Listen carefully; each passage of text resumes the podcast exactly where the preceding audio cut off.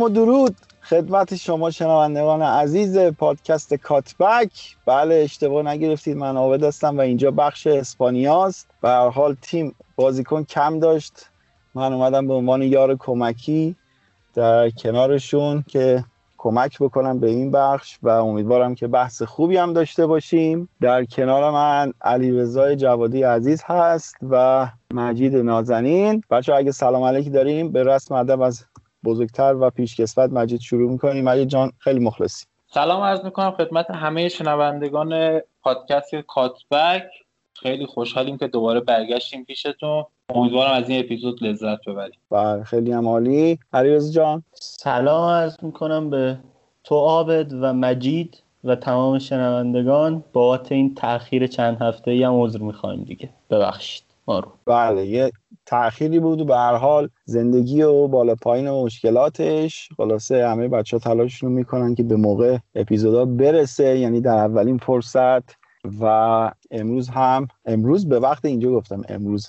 الان چهارشنبه است بازی های چمپیونز لیگ تموم شده. به وقت لس آنجلس ساعت سه بعد ظهر است و وقت ایران هم خب میشه دو نیم دو نیم صبح. خب فکر کنم یه دو سه هفته بازی برگزار شد و ما نبودیم حالا به هر علتی. و تو این قسمت میام یه نگاهی می‌کنیم کلی که به هر حال تیمای مطرح اسپانیا تو این یکی دو هفته چه داستانی داشتن و چه ماجراهایی. و از کدوم تیم دوست دارین شروع بکنین؟ خودتون. بسم الله. اگر بخوایم شروع کنیم به نظرم از بارسا شروع کنیم چون وسط بحث با اتلتیکو هم بازی داشت بارسا و یک دیداری داشتن که اتلتیکو موفق شد ببره بارسا رو. تو این چند هفته ای که نبودیم بارسا خیلی تغییر کرد. باید به دو بخش تقسیم کنیم حقیقتش. بازی بتیس و بازی اتلتیکو که بارسا با اینکه یکی از بازی ها رو برد اما عملکردش چندان مطلوب نبود. یعنی توی بازی اتلتیکو تیم بسیار منفعل بود و نمی‌تونست کارهایی که می‌خواد رو انجام بده. اصلا اون سیال بودن در تیم دیده نمی‌شد خیلی خشک بود و دلیلش رو هم همین الان و در ابتدا اشاره می‌کنم. نکته اولین بود که اتلتیکو بعد از صحبتهایی که مجید در قسمت های قبل هم داشت رو آورده بود از بازی کادیز البته این شروع شد و استارت خورد. رو آورده بود به دفاع سه نفره و wing استفاده از wing back ها و این مسئله چیز جدیدیه در تیم سیمونه. وقتی این اتفاق افتاد بارسا چند نکته باعث شد که از ریتم خارج بشه. یک اینکه مسی هر موقع می‌خواست بین خط دفاع و خط هافک توپ گیری کنه توسط مدافعین و هافک های اتلتیکو تحت فشار قرار می گرفت و اصلا نمی‌تونست اون پاسی مناسب رو بده. که حالا وینگر یا مهاجم بارسلونا استفاده کنه. مورد دیگه این بود که بارسلونا کاملا برتری عددی خودش رو در وسط زمین از دست می‌داد. ما تو قسمت های قبل اشاره کردیم که بارسلونا با اون 4 2 3 که بازی می‌کنه در مرکز زمین یک یار نسبت به تیم هایی که با سه هافک بازی می‌کنن کمتر داره و حالا با شیوه های مختلف کمان تو بعضی بازی ها تونسته بود مشکل رو حل کنه. اما تو این بازی اتلتیکو علاوه بر این که کوکه و ساول رو در مرکز میدان داشت و یورنته هم بود البته که به سمت راست شیفت پیدا می کرد یکی از دو مهاجم خودش معمولا ژائو فیلیکس رو کمی عقبتر می آورد تا اون هافک های بارسلونا و اون محور دوگانه که در مرکز زمین از جریان بازی خارج کنه. تنها بازیکنی که یکم در سطحی که باید بازی می‌کرد بازی کرد در بارسلونا عثمان دمبله بود. اما اگه بخوایم به اتلتیکو کمی ورود کنیم بگیم که اتلتیکو این فرمی که پیدا کرده تا اینجا کاملا جواب داده. ترکیبشون رو هم که نگاه می‌کنیم ترکیب خوبیه. یعنی از سیمونه به نظرم دور از انتظار نیست که مدیران یه قهرمانی دیگه لالیگا بخوان. تو جریان بازی کسی که خیلی مهم بود کوکه بود. کوکه در هر جایی که بازیکن‌های بارسا سعی می‌کردن توپ رو در لحظه باز پس بگیرند و دوباره پس بگیرند اضافه می‌شد و می‌تونست عملکرد خیلی خوبی از خودش نشون بده. یعنی در محلهایی اصولا اضافه می‌شد که یک regista توپ گیری می‌کنه اون عقب زمین از دفاع حتی یا حالا wing back و هافک های رو دستش ولی لزوما پاس های بلند نمی‌داد. گرچه با پاس های بلندش هم چند بار اتلتیکو رو صاحب موقعیت کرد. مسئله دیگه مارکوس یورنته بود. یکی از بهترین بازیکنهای اتلتیکو بود که حتی یه موقعیت هم داشت و به تیر زد ابتدای بازی. اون فضایی که پشت سر آلبا در بازی بارسا ایجاد میشه اوجش هم بازی بتیس بازی که هفته قبل از این دیدار برگزار شد بود مشخص شد که آلبا اون توانایی رو نداره. البته از قبل مشخص شده بود بیشتر مشخص شد. و این مسائل باعث شد که بارسلونا ببازه در نهایت. در مورد صحنه گل هم فقط میشه گفت که شاید در نگاه اول ترشتگن به مقصر به نظر برسه که واقعا هم بود. اما اگه خط دفاعی بارسا رو نگاه کنیم آلبا تو یک سوم هجومی حریف در اون لحظه و پیکه و بقیه مدافعین هم همشون در جایی که نباید. اگر نکته دارید درباره بازی بگید تا من ادامه بحث این بازی رو بگم و بارسا رو. ببین علی رضا من می‌خوام یه چند تا نکته بگم. حالا نظرات تو بعدش بگو. اول از همه در مورد همین بارسا می‌خوام شروع کنم. یکی که کمان داره به ترکیبی که می‌خواد می‌رسه. الان مثلا می‌بینیم که بوسکتس کمتر داره بازی میده. یا همین مسئولیت ها یه جوری توفیق اجباری شدن واسه بارسا. چون هم پیکه مشکل داشت هم حالا روبرتو بد نبود ولی خب دست برای اینکه بتونه خودش رو به ترکیب تحمیل کنه باید بیشتر بازی می‌کرد. و به نظرم این اتفاق خوبی بود واسه بارسا این مسئولیت ها. اما نکته ای که در مورد بازی بارسا می‌خوام بگم این سرعتی بود که دفاع مرکزیش نداشتن و الان به نظرم این مشکل تقریبا رفع شده. و در مورد اتلتیکو حالا همونطور که خودت هم گفتی یه جوری سه دفاعه داره بازی می‌کنه و الان با بازگشت خیمنز اون ستون فقرات تیمش تقریبا تکمیل شده. هم اوبلاک هست هم خیمنس هست. حالا تو گفتی کوکه من به نظرم ساول اون وسط خیلی نقش مهمتری داره و فیلیکس در جلو. یعنی تیمش خیلی الان خوب شده. در مورد بارسا صحبت دیگه هم که داشتم این بود که همون قضیه که مسی اضافه میشه به خط هافک واسه پاسهایی که دریافت پاس از مدافعین و ارسال واسه پشت خط دفاع حریف. یعنی حالا یا به عنوان پاسهای تو عمق زمینی یا به عنوان لانگ بال حالا یا آلبا رو هدف میده یا یکی از یکی از سه تا مهاجم تیم خودی. نظرت حالا بش بگو تا من بقیه‌اش رو ادامه میدم. مجید حرفات الان دو تا بخشه من بخش اولش رو در مورد اتلتیکو رو بگم در همین ابتدای کار. اینکه آره داره سه دفعه بازی می‌کنه. فکر کنم یک بازی در لیگ قهرمانان. الان خاطرم نیست. جلوی کدوم تیم. اون رو فقط چهار دفعه بازی کرده اما شیوش کلا به شکلی که سویچ میشه. یعنی اونقدر صلب نیست ولی در کل چیزی که می‌بینیم بیشتر سه دفعه است. اما نکته ای که در مورد خیمنز گفتی انگار خیلی خوش شانس نبودن. تو بازی بایرد بنده خدا مصدوم شد تعویزم شد. حالا کی برگرده هنوز مشخص نیست. و اگر بخوایم وارد بحث بارسا بشیم این مصدومیت ها توفیق اجباری شدن ولی یه ترس دیگه ای رو من دارم حقیقتش. اینه که الان یک بازیکن بارسلونا در اون پست مصدوم بشه ما قشنگ باید خاک بریزیم تو سرمون. یعنی حتی مهره تیم بم به اون خوبی فکر نکنم باشه که مثلا حالا دفاراس جای دست مثلا بازی کنه. احتمالا شاید فیرپو بتونه. و در دفاع وسط لنگله بازی اوساسونا که تعویض شد بارسلونا دیگه مدافع بالای 23 سال نداشت در ترکیبش. همش مدافعی که داشت جوان بودن و خب این یک چالشه برای کمان. تو این مسئولیت ها دست که حالا قبلا هم کیفیت خودش رو نشون داده بود خیلی خوب کار کرد. حالا چند تا ایراد داره مثلا توپ خیلی از دست میده ولی در کل بازیکن خوبیه. و نکته دیگه مینگزا. مینگزا بازیکنی که الان 21 سالشه تا الان فرصت پیدا نکرده بود که به تیم اصلی اضافه بشه و بازی کنه. ولی واقعا تو این چند تا بازی خوب بوده. البته یک ایراد اساسی داره عین پیکه که وقتی میاد جلو اصلا حواسش به فضای پشت سرش نیست و کاملا این ممکنه برای بارسا در ادامه درد سرساز باشه. اما وقتی در سر جای خودشه کاملا بازیکن خوبی. دو نکته بعدی که در واقع گفتی به هم مربوطه. نقش مسی الان با توجه تغییری که از بازی دینامو کیف در تیم شکل گرفت و الان بهش اشاره می‌کنم کاملا عوض شده. تو اون بازی گریزمان وقتی به زمین میاد به عنوان بازیکن شماره ده بازی می‌کنه. و موفق میشه گل بزنه عملکردش خیلی خوب بود و کمان تو بازی بعدی جلوی اوساسونا همین ترکیب رو استفاده کرد و باز هم گریزمان جواب داد. اگر اشتباه نکنم بیشترین XG بیلداپ تیم رو هم گریزمان داشت و با فاصله هم داشت و XA بیشتری هم نسبت به بقیه بازیکن ها ثبت کرد. کنم یک و یک بود عددش.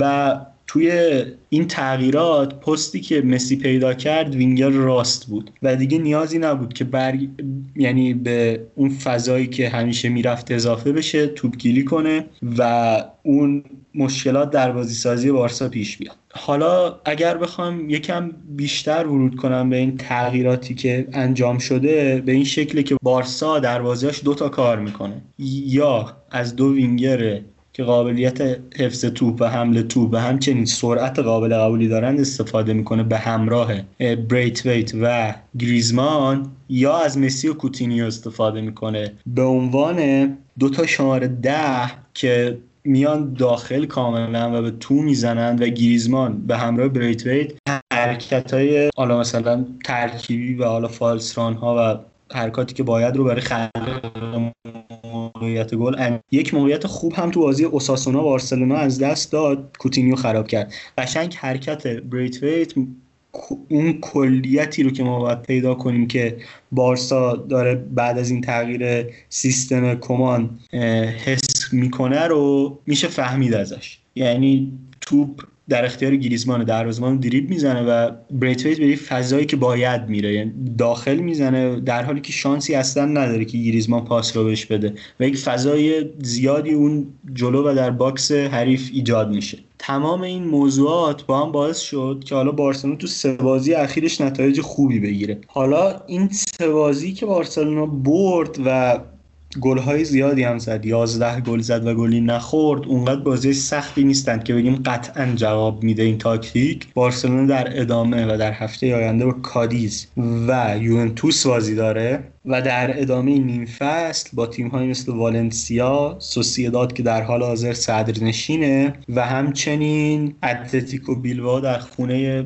بیلبا بازی داره. این بازی ها شاید یه نمای بهتری بده نسبت به اینکه آیا این ترکیب جواب میده یا نه. و نکته دیگه که در مورد این ترکیب وجود داره اینه که مارتین بریتویت به هیچ عنوان نمی‌تونه مصدوم شه چون بارسا شماره 9 دیگه ای نداره. الان کلیدی ترین بازیکن بارسا مهمترین بازیکن بارسا مارتین بریتویت شده. حالا اگر نکته هست که در ادامه صحبت کنیم. یکی همین بریتویت که گفتی نشون میده که کمان چقدر به مهاجم نوک نیاز داشت و اصرارش رو خرید دیپای. حالا دیپای شاید اون مهاجم مرکزی نباشه توی پست تخصصیش ولی اونجا جواب میده و الان که داره fix میشه بازی می‌کنه شاید نشون میده که چقدر به این پست نیاز داره تو سیستم و تو فلسفه بازیش. و نکته حالا این همه از خوبی های بارسا گفتیم از سیستم جدیدش اینکه مسی میاد به عنوان هافبک طراح داره کمک می‌کنه خلاقیت رو توی خط هافبک اضافه می‌کنه. ولی یه سری ضعفایی داره مثلا یه ضعفی که خیلی بارزه غیر از اون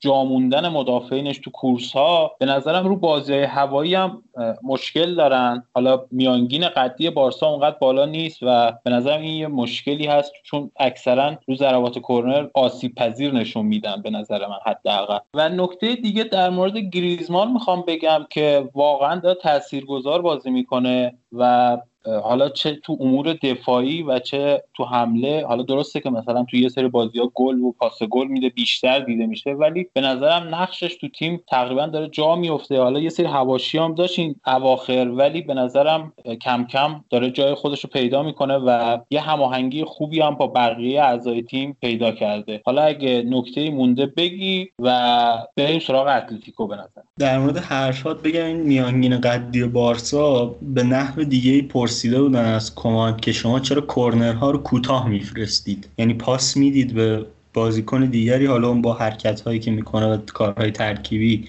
سعی می‌کنید کورنرها رو ارسال کنید؟ گفتو دقیقا همین حرف زد گفتو ما بازیکن های قد بلندی نداریم. واقعیت هم همینه دیگه. مثلا پیانینچ مثلا شاید قدرت سرزنی نداره آلبا نداره دست نداره. حالا بعضی وینگرها مسی که حالا مثلا به عنوان کسی کورنر رو ارسال می‌کنه پدری اینها هیچ کدوم از اینها قدرت سرزنی ندارن و این چالشه برای تیم و در عکسش هم قطعا صادره و باعث دردسر ممکنه بشه کاملا درست به جای این مشکل بارسلونا حالا ببینیم ادامه فصل چیکار می‌کنن دیگه. حالا شما درباره بازی های مختلف صحبت کردیم حالا اشاره هم به اتلتیکو شد. حالا من یه صحبتی دارم توی قسمت اتلتیکو. باز بکنم به این بازی برگردیم یا از همینجا احتمالا ورود بکنیم. ولی به حال سعی می‌کنم تو اون قسمت بگم. ولی همینجا که الان هستیم درباره دیپای هم گفتی که چرا می‌خواست اصلا کلا من الان تازه فهمیدم که چرا حتی اصرار به خرید واینالدو هم داشته. خب به حال واینالدو خوب می‌شناسم که چه جور بازیکنیه میشه گفتش که شاید کمک خیلی بهتر شرایط باشگاه رو درک کرده بود و از بودجه و قدرت خرید بارسا کاملا مطلع بوده و می‌دونسته که چه اخباری داره میاد. من یه خبرهایی شنیدم حالا اگر می‌دونی برای بازش کن که خیلی نزدیک به ورشکستگی حتی بارسلونا و این خودش یکی از دلایلی در حال حاضر خود تعجب نمی کنم که چرا باشگاهی مثل بارسلونا که همیشه سوپر استارا رو میخریده الان میاد دست می‌ذاره رو بازیکنایی که فعلا فقط کار براش در بیارن. حالا شنیدم که لاپورت هم قراره که خودش رو کاندیدا بکنه و تو این قضیه اگر چیزی می‌دونی به ما بگو. آره واقعا خریدهایی که می‌خواست ما نتونستیم انجام بدیم خریدهای درستی بود و ضعفهاش داره دیده میشه و کاملا هم حق با کمان بود. اپیزودهای اول هم بحث کردیم که چقدر حق باشه. یه مسئله که وجود داشت بحث ورشکستگی بود. بارسلونا در یکی از این هفته که ما اپیزود ندادیم بازیکن ها توافق کردند 122 میلیون دستمزدشون رو کاهش دادند. یعنی این کاهش پیدا کرده. 50 میلیون هم کاهش پیدا کرده. اما در عرض سه سال علاوه بر اون 122 میلیون بهشون پرداخت میشه. و این خیلی کمک می‌کنه بارسلونا باید دستمزد بازیکنهاشو کم می‌کرد و الان با این حالا 172 میلیون خیلی کار براش راحت تره مسئله دیگه هم انتخابات بارسلونا تاریخش تایید شد 24 ژانویه. انتخابات بارسلونا برگزار میشه. دو تا کاندیدای اصلی هم به نظر میاد ویکتور فونت گزینه نزدیک به ژاوی هرناندز و لاپورتا باشن که مدیر سالهای طلایی بارسلوناست دیگه. و احتمالا رقابت بین اون دو نفر البته از اعضای تیم مدیریتی راسل هم افرادی هستند ولی احتمالی که میره رقابت بین این دو نفر. حالا باید ببینیم که در ادامه چه اتفاقی میفته من می‌خواستم بگم که اگر اعتمادی بین حالا مدیریت باشگاه و جامعه هواداران بارسا با سرمربی تیم شکل بگیره و اگر به این شکل بپذیر چون در حال حاضر فکر می‌کنم که اکثریت دارن به مثل یک مربی موقت بهش نگاه می‌کنن که حالا یه دوره رو بگذرونه تا مدیریت بعدی بیاد و یه مربی جدید بیاره ولی اگر فکر می‌کنم یه اعتمادی شکل بگیره که خب ما می‌خوایم که کمان رو برای دراز مدت داشته باشیم فروش مسی در زمستان گزینه بدی هم نباشه برای بارسلونا. حداقل اینکه دست تیم خیلی بازتر می‌کنه. هم برای دستمزدش هم برای خب فکر می‌کنم زیر 100 میلیون فروش نره. نه قطعا زیر 100 میلیون فروش میره. اصلا حدود 50 60 میلیون فروش میره. ولی تا انتخابات بارسلونا هیچ چیز مشخص نیست. یعنی 24 ژانویه مثلا تیم مدیریتی جدید هفت روز وقت داره تصمیم بگیره و در مورد کمان حقیقتش این هوادارها دلشون می‌خواد که بمونه. یعنی با توجه نتایج و اگر خوب نتیجه بگیره فکر خوب منظورم سهمی است. بگیره کسی مخالف نیست که بمونه. مسئله که وجود داره اینه که تیم مدیریتی جدید می‌خواد چی کار کنه. مثلا ویکتور فونت یکی از ایده هاش این بوده که جاوی نقش خیلی پررنگی در بخش ورزشی باشگاه داشته باشه. حالا این بخش ورزشی قطعا یکی سرمربیگری آرسنال تا کجا صبر می‌کنه مسئله است. یا حتی لاپورتا تا کجا برای کمان صبر می‌کنه؟ گرچه تو کنفرانسی که خودش رو به عنوان کاندیدا معرفی کرد از کمان حمایت کرد. فونت گرچه نقد هایی داشت در ابتدا اما حرفاشو پس گرفت و عذرخواهی کرد. این مسئله بیشتر به مدیریت جدید برمیگرده یعنی اینکه الان مدیر مدیر موقتی که سر کار نمی‌تونه تصمیم بگیره و باید ببینیم دیگه که مدیریت جدید چه, چه می‌کنه. اینکه مسی بره چالش بارسا و مدیریت جدید خواهد بود چون که بالاخره 6 ماه از قراردادش مونده. اول ژانویه می‌تونه با هر تیمی بخواد مذاکره کنه اگر تا انتخابات بارسا قرار دادش رو با تیم دیگه امضا نکنه البته. ولی این چالش وجود داره که مدیریت جدید تصمیم می‌گیره. قرارداد مسی رو تمدید کنه و بحثا رو تا اون تو اون هفت روز مثلا تا کجا پیش می‌بره دید مسی رو می‌تونه مثبت کنه؟ یا اینکه نه مسی آزاد می‌خواد جداشه اگر در اون زمان شرایط بارسا از وضعیت فعلیش آبت بهتر بود یعنی مثلا تو چهار تا بود من به نظرم کار عقلانی اینه که لیونل مسی رو بفروشه بارسلونا. ولی اگر نبود به نظرم زیاد منطقی نمیاد که مسی فروخته بشه. چون اگر تیم یک درصد سهمیه نگیره عین قضیه اخراج والورده بعدا خیلی انتقاد ها میشه و ممکنه بارسا در سالهای بعد هم آسیب ببینه. از این قضیه یک سال از دست دادن Champions League در لالیگا خیلی مسئله مهمیه. حالا علی رضا من یه سوالی داشتم ازت با توجه اینکه باشگاه شما سابقه این قضایا هم داره نظر بازیکن چیه؟ چون گفتی حالا مدیریت حالا چه لاپورتا چه ویکتور فونت حاضرن که با کمان ادامه بدن. نظر بازیکن ها چیه؟ بازیکن ها کمان رو پذیرفتن یا اینکه باهاش هنوز مشکل دارن؟ مجید بازیکن ها با کمان مشکلی نداشتن حقیقتش در از ابتدا و در مورد بارسلونا یه مسئله که وجود داره من می‌خوام بگم همینجا اینه که در هر برهه زمانی که یک مربی اومده اول اون دوران این بوده که خبرنگارای نزدیک به باشگاه گفتن بازیکن ها از مربی راضی اند بازیکن ها مشکلی ندارند فلان خوبه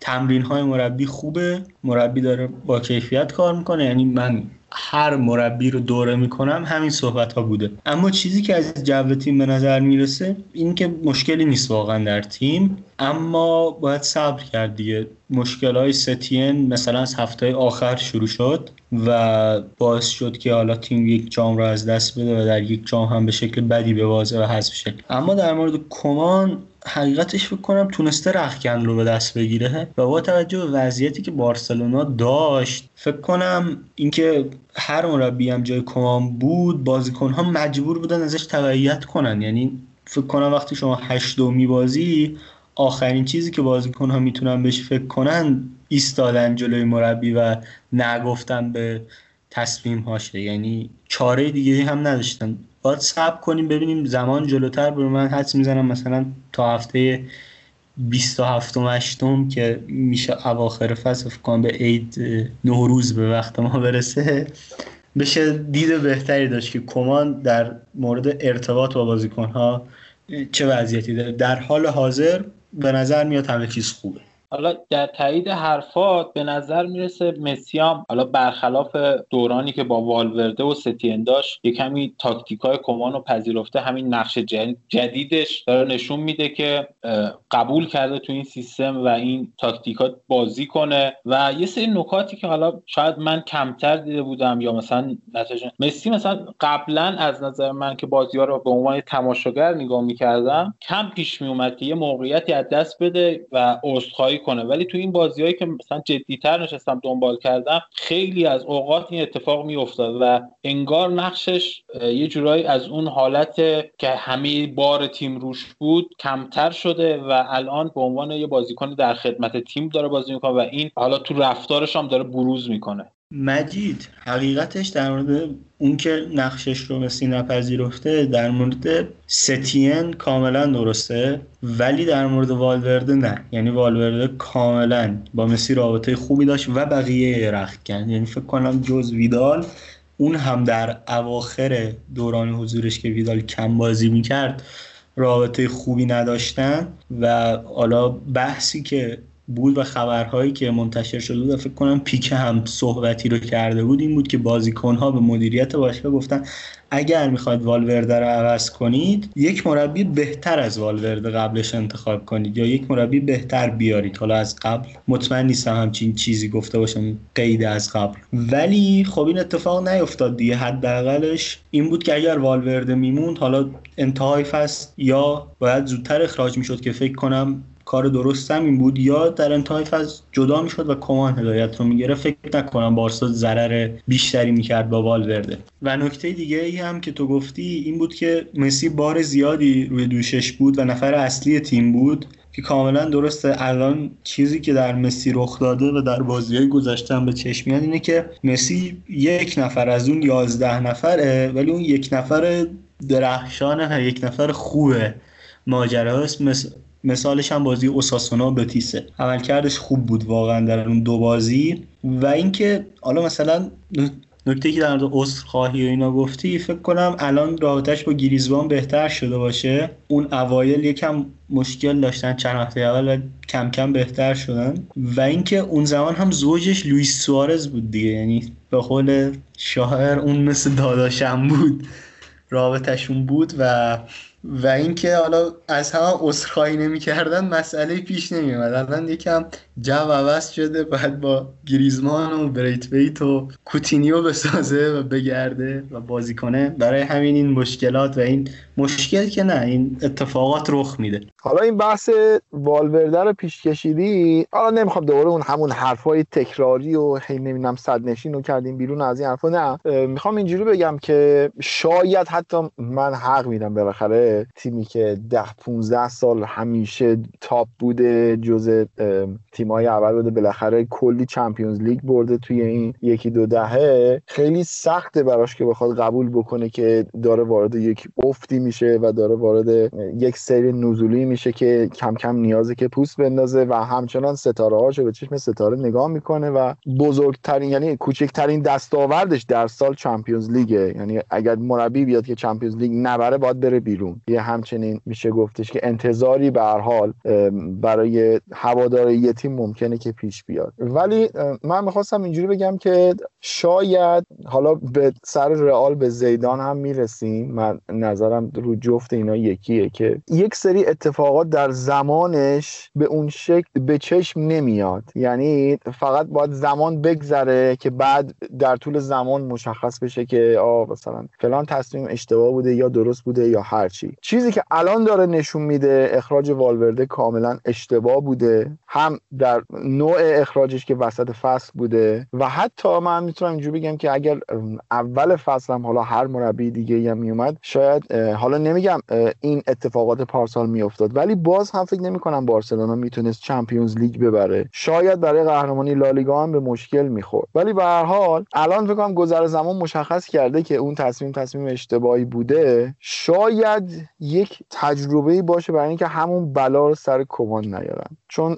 ابزار بارسلونا همینه و این تیم بخواد پوست بندازه با این شرایط کرونا و اینکه درآمدها محدود شده و حالا بارسلون تازه یواش یواش داره خودش از شر اون دستمزدهای خیلی زیاد خلاص می‌کنه. یه مقدار زمان می‌بره و هر کسی هم جای کمان بیاد به نظر من این همین اتفاق میفته نکته ای که گفتی باید به چند تا مسئله توجه کنیم. قبلش یه نکته بگم. من در کاتبک اومدم و از اخراج والورده دفاع کردم ولی الان با توجه به اتفاقاتی که افتاده پشیمونم و اشتباه شده.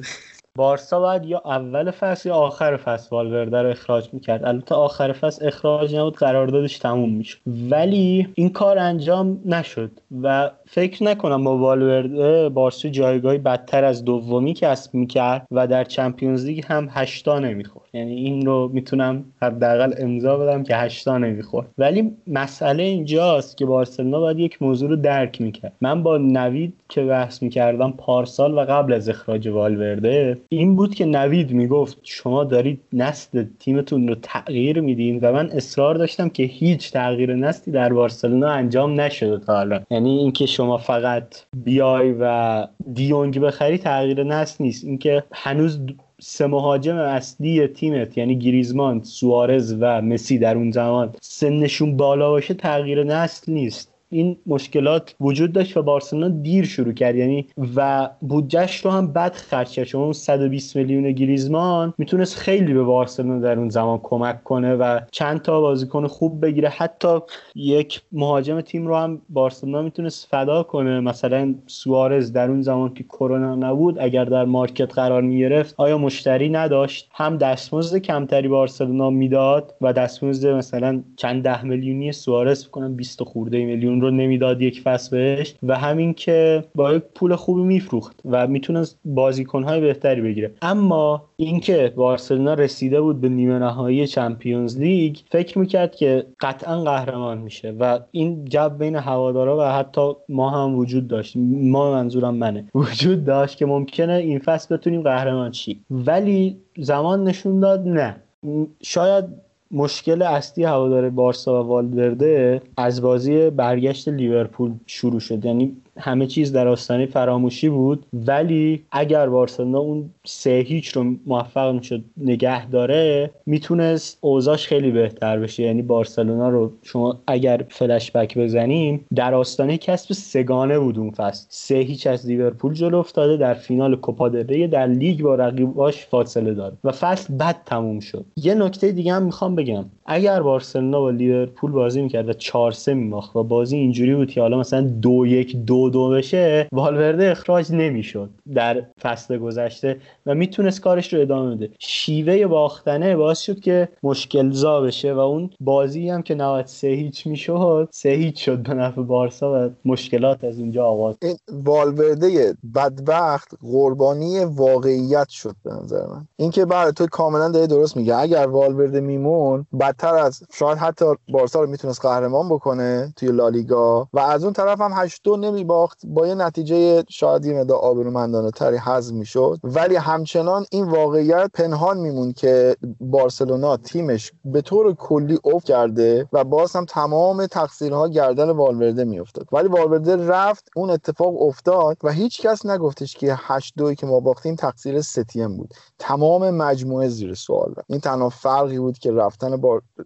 می‌تونم بگم حتی به نفع بارسلونا شد. خیلی زودتر با واقعیت کنار اومد. آقا به نظر با ذکر یک صلوات بریم سراغ اتلتیکو مادرید که حرفشو زدیم. که اونا خیلی زودتر از رئال بارسا پروژه پوست اندازیشون رو شروع کردن و فکر کنم نه سال سیمونه اگه اشتباه نکنم توی اتلتیکو مادرید هست و همچنان داره به کارش هم ادامه میده. خیلی صحبت شده بود که حالا ژائو فلیکس مهرش نیست. نمی‌دونم یورنته مهرش نیست. حالا بگذریم. اما در حال حاضر فعلا توی لالیگا فکر کنم شرایطش از همه تیمایی دیگه بهتره و بیشتر از همه نزدیک به قهرمانیه. آبد اولین نکته که باید بگم اینه که اتلتیکو از تمام تیم های لالیگا ترکیب همگنتر یه دستتر و دلخواه مربی تری داره. یعنی در بحث رئال که بهش ورود می‌کنیم این موضوع چشم میاد. هم عمق ترکیب مناسبه هم بازیکن ها مناسبن هم نقش هایی واسه بازیکن هایی که خوب نبودند پیدا شده. مثال بارز ژاو و همه چیز برای اینکه مهیاست که قهرمان بشه. یعنی اگر مثلا تو پیشفست با هم صحبت می‌کردیم من اتلتیکو رو زیاد تیم خوبی نمی‌دیدم. اما این اتفاقاتی که افتاد در چند بازی اول و تغییری که در سیمونه دیدم به نظرم خیلی تغییر بزرگیه. یعنی اینکه سیمونه لوبلاکش رو بذاره کنار و اصلا یک خطیمش رو بیاره جلوتر کاری که مثلا در 8 سال نکرده خیلی تغییر بزرگیه و اصلا تصورش برای من غیر ممکن بود. مسئله دیگه که در مورد اتلتیکو وجود داره اینه که نسبتا مهرهاشون هم زمان خوبی رو دارن با هم بازی می‌کنن. یعنی الان من ترکیبش رو نگاه می‌کنم حداقل یک سال سابقه بازی در کنار هم رو دارند و در خیلی از موارد حتی بیشتره. یعنی خیمنز مدت هاست در این تیم ساویچ مدت هاست اوبلاک مدت هاست کوکه ساول کاراسکو رفته و برگشته. تریپیر رو فست پیش خریدن یورنتر رو در همون زمان ها گرفتن. کره مثلا مدت هاست در این تیم. یعنی تعداد زیادی از بازیکنها با یک مربی یک فلسفه کار کردن و خب نتایجش داره الان خودش رو بروز میده. این شک برام هنوز وجود داره که می‌تونن مدت زیادی صدر نشین بمونن یا نه. ولی کاری که سیمونه داره و این اتلتیکو می‌کنه واقعا کار بزرگیه و عملکردش تو این چند هفته خیلی خوب بوده. یعنی نظیرش فکر کنم کم پیش بیاد که تیمی بتونه با این تعداد بازی بگیره در لالیگا. و حالا یه نکته که درباره بازیشون با بارسلونا گفتی و اون سیستم پنج دفاعه ببین این یکی از میشه گفت حالا جدیدترین کارهایی بودش که سیمونه انجام داده ما تا حالا ازش ندیده بودیم. اینکه سیستم روی کاغذ همون 442 بود با یک تفاوت که کاراسکو راستبار آورده بود سمت چپ و به عنوان حالا نمیشه گفت نمیشه گفت هشت بود نمیشه گفت فول بک بود نمیشه گفت وینگ بک بود اصلا یه چیزی یه پست عجیب غریبی ازش داشت بازی می‌گرفت. این بنده خدا زمانی که بارسا داشت بازی سازی می‌کرد تا انتها میومد بالا و سرخی روبرتو رو مارک می‌کرد. و زمانی که جناح بازی عوض می‌شد باید سریع برمیگشت میومد میچسبید به دمبله و یه خط دفاعی پنج نفره رو درست می‌کرد. حالا یک سری مشکلاتی براش داشت و خب یه سری بنفیت هم برای اتلتیکو داشت. یکی از مشکلات این که چون که راست پا بود سر همین قضیه خیلی راحت دیریب می‌خورد از دمبله. چند بارم جاش گذاشت و موقعیت شد برای بارسا. ولی چیزی که سیمونه می‌خواست اینه که فقط یک برتری عددی اونجا داشت. داشته باشه. چون که دفاع چهار نفره داشت از طرفی آلبا و روبرتو اضافه می‌شدن. خود جلو هم که مسی و دمبله و گریزمن بودن و خود به خود خط حمله بارسلونا پنج نفره می‌شد. پنج نفر در مقابل چهار نفر. و این باعث می‌شد که اون چهار نفری که توی دفاع هستن یک اوورلودی اونجا ایجاد بشه چهار در مقابل چهار بشن و خب یه نفر بارسا بیشتره. احتمال داشت اون شلوغیا بالاخره یه یار بارسا آزاد بشه. ولی سیمئونو سعی کرد که اون چهار نفرش رو همون وسط نگه داره. در مقابل سه تا مهاجم اصلی بارسلونا و از این طرف بیاد کاراسکو رو بچسبونه که فقط یک یار اضافه داشته باشه که اون فضا رو بتونه پوشش بده. و حالا این بنده خود هم از نظر دفاعی خیلی کمک می‌کرد تیمو و از اون طرف از نظر هجومی اصلا یک دوندگی بیامانی داشت چه در زمان حمله چه در زمان دفاع. همونطور هم دیدیم دیگه تمام حمله هاشون از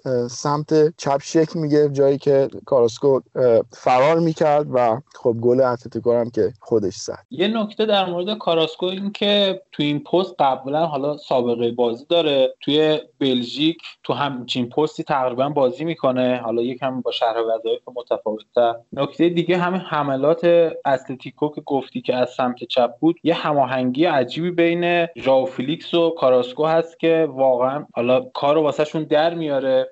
و اینکه حالا تو دفاع گفتی برمیگرده درسته که اینا یه ارز پنج نفره تقریبا تشکیل میدن توی خط دفاع وقتی که فشار روشونه. ولی این پنج نفر یه جور فشرده میشن توی محوطه جریمه و این فلنک ها هنوز آزاده. و شاید به خاطر همین بود که دمبله راحت ردش می‌کرد. یعنی یکم شرح وظایفش محدود بود به اون محوطه و دمبله که یکم روی خطر بازی می‌کرد و این باید میومد مارکش می‌کرد. خیلی راحتتر جاش میذاشت و باید این برمیگشت اون فضایی که پشتش بود و پوشش می‌داد. و اینکه به نظر من اتلتیکو یه کوچولو داره به خاطر حالا بالاخره سیمونه شاگرد بیلسا بوده. یه کوچولو داره شبیه سبکی که بیلسا توی لیدز بازی می‌کنه بازی می‌کنه این مدت. و حملاتشون رو می‌بینیم که مثلا همین بازی بارسا مثلا با شاید دو ضرب سه ضرب توپو میرسونن. جایی که مثلا دروازه‌بان رو دریپ می‌کنه و مثلا تک به تک میشه با دروازه خالی. یا حملاتشون تو بازی دیگه هم این شکلی دیدیم که مثلا با دو ضرب مثلا خیلی راحت توپو از دفاع به خط حمله میرسونن. و این برای من خیلی جالب بود. حالا اگه صحبتی داریم بگیم در مورد اتلتیکو حقیقتش بازی بارسا که اون پنج دفاعش بازی می‌کرد اینجوری بود که به نظر من اتلتیکو 4 3 1 و یک یار آزاد بازی می‌کرد. اون یک یار آزاد کاراسکو بود یعنی وینگر بازی می‌کرد هافبک چپ بازی می‌کرد و wing back چپ هم بازی می‌کرد. یعنی شرح وظایفی که داشت بسیار زیاد بود و یه جورایی این سنت سیمونه شکسته شده یعنی این کار جدید و مدرنی که کرد علیه سنتی بود که داشت و برای اولین بار هم بارسلونا رو در لیگ برد و این مسئله بود که پیش اومد در این بازی. یعنی سیمونه بارسلونا رو در لیگ شکست نداده بود و با این تغییری که داد موفق شد شکست بده. یعنی 4 4 2 که همیشه بازی می‌کرد جلوی بارسلونا و نکته که دقیقا عابد بهش اشاره کرد رخ می‌داد. یک جا یک ثانیه اتلتیکو بازی رو از دست می‌داد و بارسلونا پیروز می‌شد. ولی تو این بازی بارسلونا جز یک موقعیت نصف و نیمه که گریزمان داشت چندان خوب نبود. البته مسی هم یه موقعیت نصف و نیمه داشت ولی در کل نمی‌تونست اون لحظه ای که بتونه تفاوت رو رقم بزنه رو پیدا کنه در دفاع اتلتیکو. علاوه بر نکته ای که در مورد اون سمت چپ گفتید می‌خوام یکم به دمبله اگر بستون نمیشه شیش ماه شیش ماه بره بگم که تو این مدتی که برگشته خدا رو شکر خدا رو شکر خوب بوده و امیدوارم بمونه دیگه. لفظم خیلی بازارش داغ شده یهو بنده خدا دوچارش نشه و بمونه برای بارسا. چون خیلی خوب بوده در بازی همیشه کمک کرده به بارسا. و نکته دیگه در مورد اتلتیکو بخوام بگم مارکوس یورنته است که من صداش می‌کنم پسرخونده سیمونه چون همیشه همه جا بهش بازی میده اونم جوابشو میده. خوبم هست و واقعا تو هر نقشی که بهش داده جواب داده و خیلی به نظرم بازیکن خوبیه تاکتیک پذیره. فقط توی این بازی آخرشون با والنسیا چون نبود یه مهاجم تخصصی تو ترکیب اولیاشون حس می‌شد باعث شد که مثلا اکثر حملاتشون پشت محوطه خط بشه و داخل محوطه نمی اومدن و ضرباتشون اکثرا از پشت محوطه بود. به نظر من این ترکیب سیمونه با یه مهاجم تخصصی حالا با بازگشت سوارز یا خرید توی ژانویه خیلی بهتر میشه و تیمشون شاید از اینی که هستن قوی تر بشن. خیلی خوب. این از اتلتیکوی آقای سیمونه حالا در ادامه بهتر میشه قضاوتشون کرد. من یه مقدار نسبت به تیمایی که تازه دارن اینجوری فرم می‌گیرن یه مقدار حساسترم سعی می‌کنم با احتیاط رفتار بکنم. میگم زود قضاوت نکنیم چون حالا بازیشون جلوی بایرن هم با اینکه بایرن تیم دوم بود زیاد خوب نبودن. و بریم سراغ رئال که شرایط عجیب غریبی داره رئال و حالا طرفدارای رئال فعلا دارن دنبال مقصر میگردن و چه خبره توی رئال علیرضا؟ بسم الله الرحمن الرحیم. به قول نوید و رئال مادرید. در مورد رئال بازیاشون جز بازی اینتر همشون به یک شکل پیش رفته و ایرادهایی که در ترکیب تیم رخ میده کاملا یکسانه. اگر بازی آلاوز رو در نظر بگیریم که مهره هایی که بازی کردن متفاوته ایراد اصلی رئال در وهله اول خط هافبکش. یعنی اینکه تو بازی آلاوز تنها مهره ای که تونست اون طوری که باید بازی کنه کاسمیرو بود. و کاسمیرو تنها مهره که می‌تونه اونجا داد رئال فرسه و یه کاری بکنه. گرچه باختن اما کاسمیرو هم گل زد هم عملکردش از تمام هافبک های دو تیم بهتر بود. در مورد بقیه بازی ها اگه بخوام صحبت کنم زیدان زمانی که کاسمیرو نیست مهره رو نداره که به عنوان شماره 6 بازی بده. در نتیجه مجبور میشه یه دابل پیوت اونجا قرار بده که هیچ کدوم از سه هافک رال نمی‌تونن اونطوری که کاسمی رو بازی می‌کنه اونجا در اون محور دوگانه بازی کنن و وظایفشون رو انجام بدن. دو تا زوج متفاوت تست شدن در رال مدریچ کروس و مدریچ والورده. مدریچ والورده که یک چیز عجیب و غریبی بودن فضای زیادی به بازیکنهای والنسیا دادن و رال در شبی که چهار گل خورد و هر همش روی ارورهای خط دفاعشون بود. باعث شد که ضعف های این بازیکن ها به چشم نیاد. یعنی روی دو گلی که رئال خورد به طور واضح می‌تونستند واکنش بهتری داشته باشد این دو مهره ای که بازی کردند. رئال تو بازی والنسیا که اوج شاهکار و ناکامیشون بود و استارت بدبیاری ها و نتیجه نگرفتن هاشون در این مدت خورد چند تا bug مشخص داشت. یکی اینکه مارسلو مشخصا دفاع چپ خوبی نیست در حال حاضر و نمی‌تونه وظایف دفاعیش رو انجام بده. مورد بعدی اینه که لوکاس واسکس با اینکه قبل از این بازی بسیار خوب بازی کرده بود اما توی بازی والنسیا پشتش مورد هدف قرار می‌گرفت و اون فضایی که پشتش ایجاد شده بود کاملا مورد هدف بازیکنهای والنسیا قرار گرفت. فکر کنم مثلا چیزی حدود 15 16 تا پاس بلند به اون فضا ارسال شد. و دو گل والنسیا که زده شد و منجر به پنالتی یا اکت اشتباه دیگه دفاع رال شد از اون ناحیه رخ داد.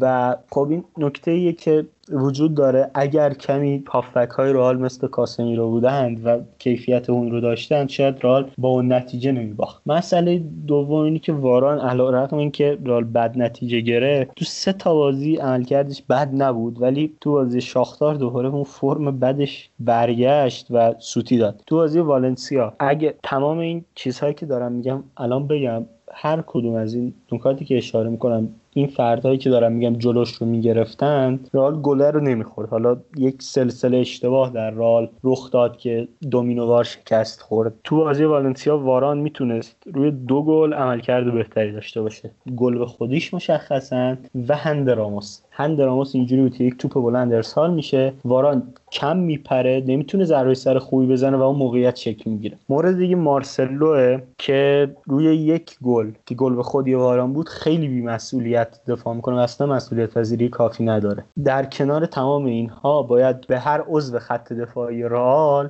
این پوان منفی رو داد که یک اشتباه منجر به گل داشتن. یعنی علاوه بر موقعیت هایی که دادن باعث گل های دیگه ای که شدند یک گل هم مستقیما تأثیر گذار بودن. این در مورد رئاله. در مورد بازی هایی که رئال با کروس مدریچ بازی کرد به نظر میومد تو بازی با ویارال بهتر شده باشه. یعنی رئال جلو افتاده بود هوادارها راضی بودن اما مشخص بود که رئال در یک نقطه جریان بازی از دستش انگار می‌خواد در بره اونهای برای اولین بار تعویزهای خوبی کرد و تعویزش جواب داد. بارها رئال از فضایی که بین کروس مودریچ ناچو و واران شکل می گرفت آزار داد. در واقع میشه کانال مرکزی و نیم فضاها و پاسهایی در عمق می‌دادند بازیکنهای بیارال که یکیشون در نهایت به پنالتی منجر شد و باعث شد که رئال اون بازی رو هم از دست بده. در مورد بازی اینتر شاید اگر اخراج ویدال نبود و پنالتی بچگانه بارلا اون بازی هم کار برای رال گره می‌خورد. اما به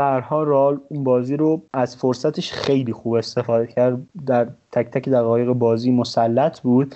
و خب حالا مشکل رال هم نیست که بارلا اشتباه می‌کنه یا ویدال دو تا کارت زرد در یک صحنه می‌گیره. اما می‌تونست کار در اون بازی هم بر رال پیچیده بشه. اما تو بازی شاختار هم حقیقتش نکاتی که در بازی ویارال گفتم تکرار شده. یعنی برای من عجیب بود چرا کاسمی رو از ابتدا بازی رو آغاز نکرد و از زوج مودریچ و کروس اونجا استفاده کرده بود چون که کاسمیرو تو بازی آلاوز حقیقتش خودشون نشون داده بود با اینکه تیم بد بود اما کاسمیرو بازیکن خوبی بود و در نهایت می‌خوام به یک نکته اشاره کنم. من در اپیزودهای مختلف کاتبک گفتم که رئال در این فصل خط دفاعش خوب نبوده و لزوما هم به بازیکنها چهار نفر بر نمیگرده یعنی تو بازی شاختا این صحنه صحنه خندهداریه. شما اگر ببینید چند تا بازیکن در یک فضای کوچیک برمیگردن؟ هدف از اینکه ما انتقال منفی انجام بدیم چیه؟ هدف اینه که شما بازیکن ها به صورت هدفدار در نهایت توپ رو بگیرن و دوباره حملت شکل بگیره. بازیکن های رال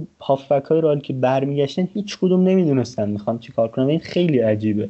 عجیب ترم میشه که بدون رال فصل پیش اتلتیکو دفاع بهتری داشته. یعنی خیلی اون فصل می‌شد به زیدان کردیت داد بابت خط دفاعش اما این فصل واقعا خبری نیست و عجیبه. مسئله دیگه که می‌خوام در رال اشاره کنم اینه که این تصاویر خندهدار صرفا به این بازی خلاصه نمیشه. یعنی تو بازی والنسیا که گفتم و بازی اینتر شما چند بار می‌بینید رالی فضای گسترده میده و انگار مثلا دو, دو قسمت شده. این مشکل خیلی عجیبه. حالا اگر نکته دارید بگیم تا در مورد رئال وارد مسئله بزرگتری بشیم که چرا رئال به این نقطه رسیده و از این چهار بازی خارج بشیم لزوما و به این نکته اشاره کنیم که آیا اخراج زیدان درسته یا نه. بذار از اول شروع کنیم. اول از همه این که گفتی بازی والنسیا رال خط دفاعش همشون ارور دادن. به نظر من همون نبود کاسمیرو بزرگترین مشکل این قضیه بود. چون که با در نبود کاسمیرو این خط دفاع مجبور شده بود فشرده تر بازی کنه و این باعث شده بود که هم کناره ها رو واگذار کنند به والنسیا که خیلی از اون نقاط حمله می‌کردن و ضمن اینکه خط هافبکشون هم کمکی نمی‌کرد به خط دفاعش. مخصوصا شخص ایسکو که حالا خودت هم توییت زدی. حالا یه نکته هم اینجا من بگم. رفتار زیدان توی این بازی منو یاد آلگری انداخت. مثلا یه جایی یه لجبازی های این شکلی می‌کرد که بگی که آقا بیا. دیدین بازیش دادم جواب نداد که مثلا فشار رو خودش برداره. و اما در مورد بقیه بازی ها می‌خوام یه چیز کلی بگم. ببین بحث اینجاست. رال میاد از جلو می‌خواد پرس کنه ولی مهاجماش تو پرس شرکتی نمی‌کنه. و خط خیلی میره جلو. حالا اگه کاسمیرو باشه یه شخصی هست که اون پشت یا حالا یعنی بین خط دفاع و خط هافک اون فضا رو پوشش بده. و اگه نباشه مجبور میشه این خط دفاع برای که گپی ایجاد نشه جلو بیاد. و وقتی جلو میاد اتفاقی میفته که تو بازی آلاوز اتفاق افتاد. این فرارایی که از وسط زمین مهاجمای آلاوز می‌کردن پشت خط دفاع و اکثرا با یه پاس بلند تک به تک می‌شدن با دروازه‌بان. حالا رئال توی این اوز... توی این شرایط خوش شانس بود که مدافعینش سرعت خوبی داشتن که تو چند صحنه اومدن و مثلا توپو بازپسگیری کردن وگرنه ممکن بود اتفاق بدتری هم بیفته. و نکته اصلی به نظر من نه مشکل خط دفاعشه نه مشکل حتی خط هافکش. به نظر من مشکل اینجاست که رئال داره یه سبکی رو بازی می‌کنه که بخشی از اون بازیکنات برای اون سبک کار نمی‌کنه. یعنی مثلا تو خیلی از بازی ها ما می‌بینیم که مثلا اون مهاجم هدف که حالا اکثرا بنزماست داره اون جلو راه میره نه فشاری میاره نه اکت مثبتی می‌کنه و برای اینکه مثلا سبک پرس از جلو و بازپسگیری توپ این هافبک ها هستن که میان جلو و می‌خوان توپ گیری کنن. و خب مجبور دفاع ولی تو بازی های اول فصل هم این اتفاق میافتاد که دفاع میومد جلو و حالا اگه رو نبود که مثلا تو همین بازی شاختار حضور نداشت یکی از مدافعین که حالا قبلا راموس بود الان ناچو اضافه میشه. یه خط میاد جلوتر که اون فضا رو پوشش بده. و مشکل اینجا پیش میاد که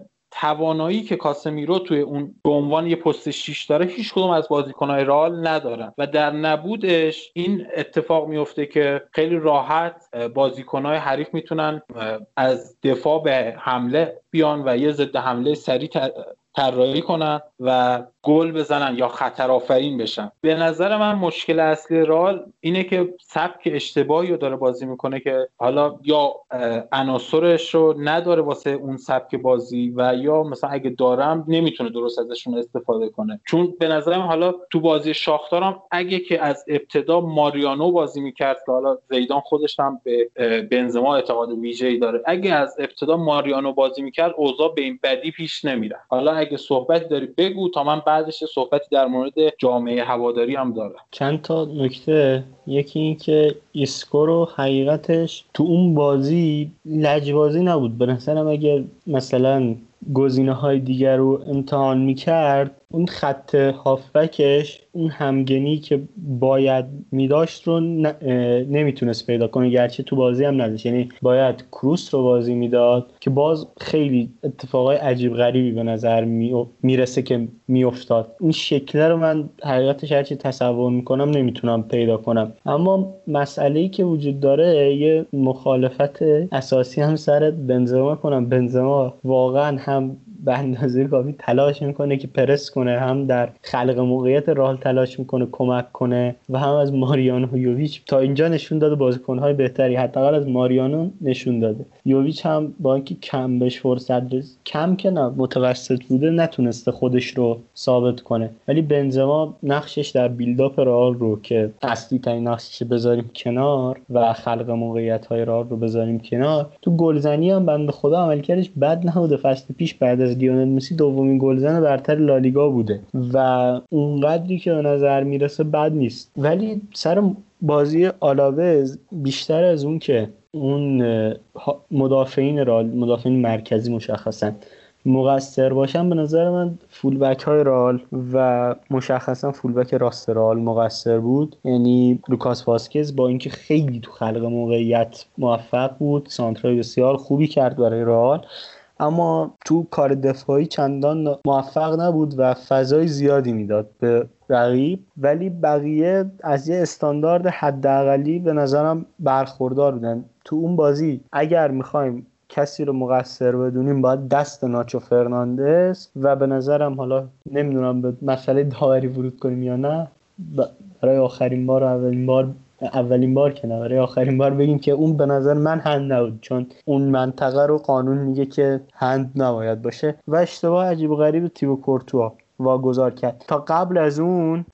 منظورم تا قبل از اون رال کنترل تا یه حدی داشت. اما بعد از اون خارج شد و خب دو هیچ هم در خونه عقب افتاده بود دیگه. نمی‌شد کارش کرد. بعد تجوری می‌شد. فشار می و نتیجه رو عوض می‌کرد. و اینکه چیزی که رال رو به این وضعیت انداخته به نظرم تو بخش دوم صحبت هامون مشخص میشه و اونجا حرف بزنیم بهتره. اول از همه این که من گفتم که بنزما توی عملکرد دفاعیش ضعف داره. نه عملکرد هجومیش تو عملکرد هجومیش من حرفی ندارم. ولی تو عملکرد دفاعیش ضعف داره دلیلم دارم. به خاطر اینکه وینگرهای راه توی حالت دفاعی اضافه میشن به خط هافبک و بنزما اون جلو تک هست و باید تنهایی یه خط رو پوشش بده که خب تواناییشو نداره و این مشکل قضیه است. و اکثرا میگم راه میره به خاطر این قضیه است. نکته دوم این که حالا اگه بخوایم عوامل مختلف رو بررسی کنیم به نظر من یکم میام رئال بد شانس بوده چون جلوی تیمایی که بازی کرده اکثر دروازه‌باناش سوپرمن شدن و خیلی خوب واکنش نشون دادن و اینام یه جور میشه گفت از شانس بد رئال بوده و حالا به نظر من حالا خودت هم گفتی داوری و اینا یه جوی وجود داره الان تو هواداری فوتبال اسپانیا.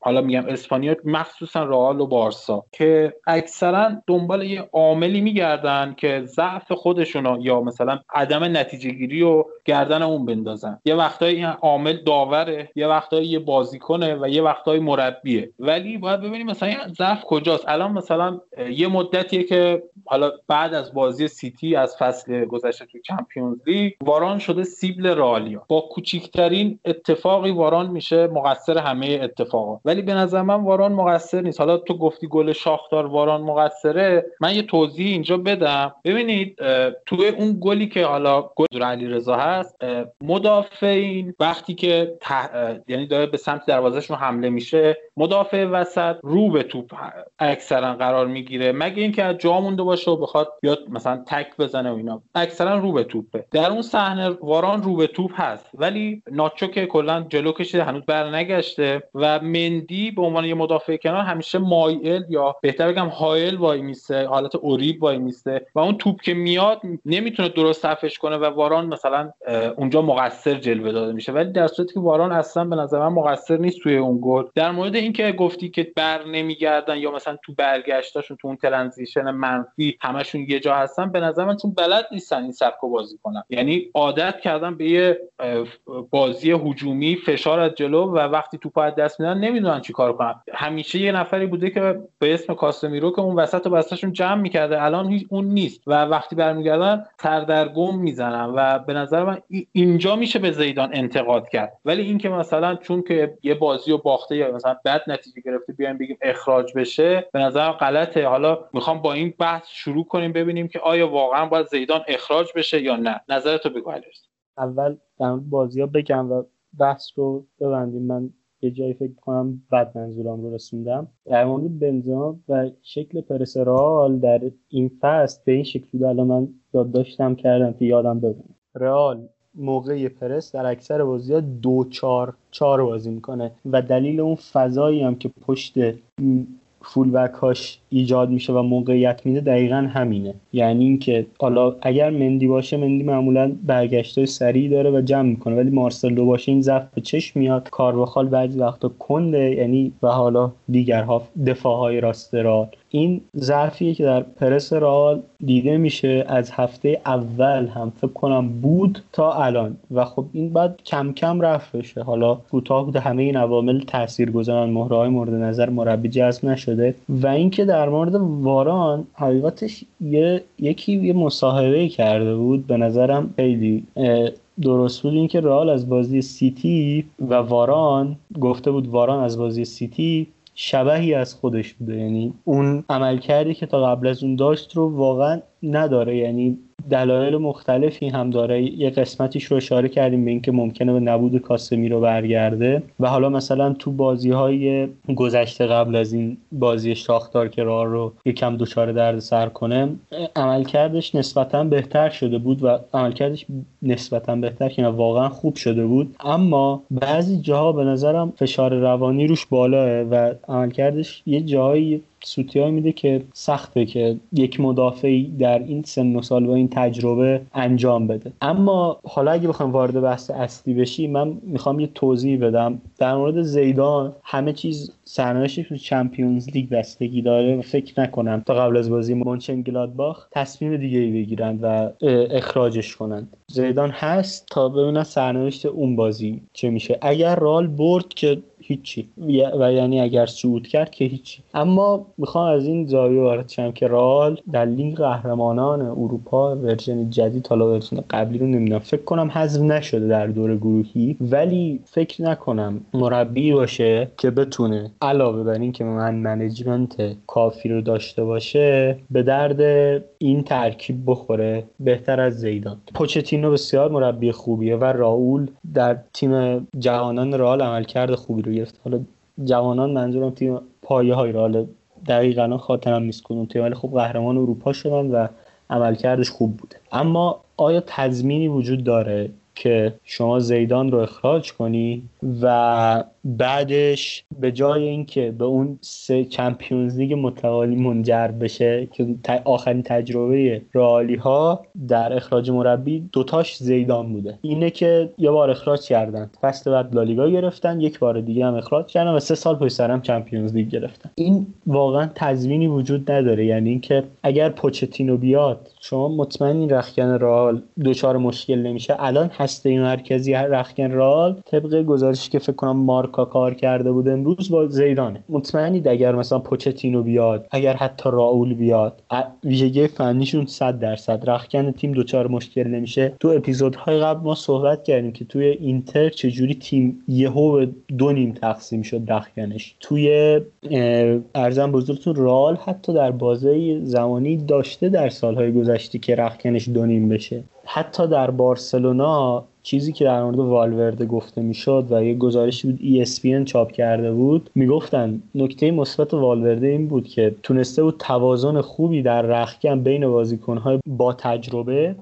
و بازیکنهایی که می‌خوان تمرین خیلی سختتر و سفتتر محکمتر و به شکل دیگه برگزار بشه اجرا بشه. این رو مطمئن این مربی جدید می‌تونه حفظ کنه. خیلی سال بزرگیه. اگر نکته هست بگید تا من ادامه صحبت هم رو جوابت قطعا نه. هیچ کس. نمی‌تونه این کارو بکنه و اینو باید در نظر داشته باشیم که اول اینکه رئال پروژه پوست رو از سال گذشته شروع کرده. بعد از فروش رونالدو کم کم می‌شد فهمید که رئال می‌خواد تغییر شکل بده. حالا با مهرایی هم که گرفت. ولی خب یه مقدارم بد شانسی هم آورده. ببین هیچ کس فکرشو نمی‌کرد که ادن آزاردی که چلسی روی انگشتش داشت میچرخید بیاد رئال و مصونیت امونش نده.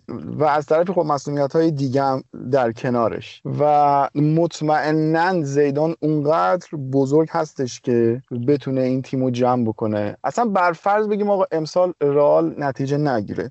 اولین مربی نیستش که نتیجه نگرفته. خیلی از مربی رفتن تو خیلی از تیم‌ها. مگه ما از فرگوسن بزرگتر هم داشتیم؟ مگه فرگوسن تمام دوران مربیگریش توی منچستر هر سال مگه جام آورد؟ نه. ولی خب بالاخره توی دوره‌هایی شروع کرد دوباره تیمشو بازسازی کرد. یه دوره دو دوره سه دوره یعنی سه چهار نسل مختلف اونجا ساخت. الان هم باید این فرصت داده بشه به زیدان که نسلش رو بسازه. و صرفا حذف شدن از Champions League حالا به هر دلیل اصلا بره لیگ اروپا باز هم به نظرم دلیل کافی نیستش که بخوای زیدان رو بذاری کنار و یه نفر دیگر رو بیاری. هر کس دیگر رو بیاری همین آش و همین کاسه. رئال باید صبر بکنه تا بازیکناش یواش یواش عوض بشن مارسلو عوض بشه. حالا الان سالهای گذشته بیشتر تمرکزش بوده که حالا خط دفاعیشو یواش یواش بسازه خط حملهش رو چند تا مهره اضافه بکنه نمی‌دونم رودریگو رو بیاره وینیسیوس بیاره. کم کم این مهره ها رو هی بهشون بازی بده تا جا بیفتن و خب امسال هم خرید نکرده ولی قطعا سال بعد احتمالاً یکی دو تا خرید توی خط هافبکش خواهد داشت. چیزی که مشخصه به من الان داشتم آمار لالیگا رو نگاه می‌کردم حالا توی آمار دفاعیش نکته جالب دیدم حالا در ادامه میگم. ولی چیزی که کاملا مشخصه اینه که خط هافبک رئال اون کارایی لازم رو نداره و اون به قولی کریتیویتی رو نداره. ببین توی XA که expected اسیسته اولین بازیکن رئال رتبه 19 همو داره تونی کروسه. خب برای تیمی در سطح رئال این عدد خیلی عدد پایینیه. یعنی تو قطعا باید یه هافبک داشته باشی که بتونه برای تو خلق موقعیت بیشتری بکنه. ولی الان مثلا چیزی که شما داشتی من بازی زیادی از رئال ندیدم حقیقتا. ولی طبق چیزی که شما داشتی می‌گفتین که نوعی که می‌خوام بازی بکنم پس مشخص این چیزی که من الان دارم می‌بینم مشخصه که اون بازی که مد نظرشونه هنوز نگرفته. حالا می‌تونه عوامل مختلفی داشته باشه. حالا مثلا شما گفتی که تصمیم داره که از بالاتر دفاع بکنه و پرس از بالا بکنه. ولی من الان دارم میام توی PPDA که شاخص اصلی پرس از جلوئه دارم نگاه می‌کنم رئال رتبه 13 داره. یعنی 10 ممیز 0 یک. که خب برای تیمی که بخواد از بالا پرس بکنه خیلی عدد بالاییه. ولی حالا تو این آمارا این وسط یه پرانتز باز بکنم. تیمی که خیلی نظر من جلب کرد ایباره. ایبار توی PPDA رتبه اولو داره. هفت ممیز 51 خیلی عدد عجیب غریبیه برای تیمی در حد و اندازه ایبار. و حالا توی نکات بعدی هم توی دوئل هایی هم که شرکت کرده ایبار بازم رتبه اول داره. 629 تا دوئل شرکت کرده. توی اینترسپشن هم اوله. با عدد 587 تا و من داشتم فکر کردم این تیم حالا جالب که گل خوردهش دیدم جز تیمایی که تعداد گل خوردگی کمی داره. حالا به نسبت تیم‌های دیگه 9 تا گل خورده خوبه. حالا چرا اونجای جدول شاید به خاطر خط حملهشونه که 8 تا گل زده تا الان. و اینکه چرا نتونسته نتیجه بگیره باز میاد توی شاخص دیگه ای که تعداد توپایی که از دست دادن با لوزز اونجا هستش که خودشون نشون میده که ایبار بازم اونجا اوله 1315 توپ رو از دست دادن. خب اینم خیلی مشخصه که چرا نتونستن نتیجه بگیرن. حالا من نیدم حقیقتا من فقط این آمارا رو دارم می‌خونم. خیلی به نظرم جالب اومد. یعنی اگر این تیم می‌تونسته از یه جورایی شبیه ساوت همتونه اینجوری که من دارم می‌بینم شاید اگر به اندازه اونا توی زدن ضربات و توی خلق موقعیت دقیق تر بودن شاید حتی می‌تونستن رتبه بالاتر هم باشن. حالا عابد خیلی خوب اشاره کرد. ببین بحث اینجاست. شما باید بر اساس داشته توقع داشته باشین. یعنی الان اگه وقتی می‌بینین که مثلا خط هافبک رال نمی‌تونه اون خلاقیت رو نداره که بازی و مثلا طراحی حمله کنه یا مثلا موقعیت سازی کنه خب نمیشه انتقاد کرد. یعنی وقتی که حالا مثلا گفتی که واران بعد از بازی سیتی سایه از خودش بوده شما توی یه مجموعه ای که همه دارن کارشون رو درست انجام میدن مشخصا خب یه نفرم کارش خوبه مثل واران به چشم میاد اینا. ولی وقتی که این مجموعه به مشکل می‌خوره خب مشخصا وارانم در کنار اون مجموعه داره اشتباه می‌کنه و اشتباهاتش ظاهرا بیشتر به چشم میاد. من منظورم اینه که انتقاد باید درست باشه. وقتی که شما مجموعه کلا مشکل داره نباید توقع تو مثلا ببری بالا که بگی ما باید قهرمان چمپیونز لیگ بشیم. خب این مجموعه داره پوست اندازی می‌کنه این مجموعه داره ساختارش رو عوض می‌کنه و توی این حال باز بد نتیجه نگرفته. ولی یه سری توقعات به نظر من بالاست و به نظر باید این توقعات یکم پایینتر باشه و اجازه بدن که مثلا مثلا این تغییرات شکل بگه بعد انتقادا شروع بشه. یعنی ببینیم بعد از اینکه این تغییرات شکل گرفت آیا واقعا این مشکلات هنوز هست یا نه؟ اون موقع باید انتقاد کنیم. ولی وقتی که هنوز هیچی نیست یعنی توی وسط راه هستیم بیایم این انتقاد رو کنیم یکم به نظرم نامردیه. یه نکته دیگه من کوچیک بگم قبل از اینکه عابد حرفشو بزنه. حالا اگه به نظرتون زیدان اخراج بشه با سابقه ای که از پرز سراغ داریم به نظرتون میره واقعا سراغ پچ یا مثلا یه مربی مثلا اسم رسمدارتر تا جایی که من دیدم پرز عشق اسپانیا اسپانیایی ها بوده و اینا تو بعد از دوران کارلتو که رفت بنیتز آورد نشون داد یا بعد از دوران همین زیدان که رفت لوپتگی آورد نشون داد. و به نظر من اگه الان هم زیدان اخراج کنه احتمالا همون راول یا یه سری ها می‌گفتن آلگاسیل مربی سوسیداد حتی شاید بیاره. حالا نظرتون رو بگیم در مورد از آخر به اول شروع کنیم. حقیقتش من این احتمال رو میدم واقعا که پچ بیاد به سرمربی رئال بشه چون که در مسابقه آخری که انجام داد گفت رویا یعنی که مربی رئال شم و خب به نظرم با توجه به یک سالی هم که میشه بیکاره این فرصت رو از دست نمیده. بهترین شغل مربیگری رو در حال حاضر به دست میاره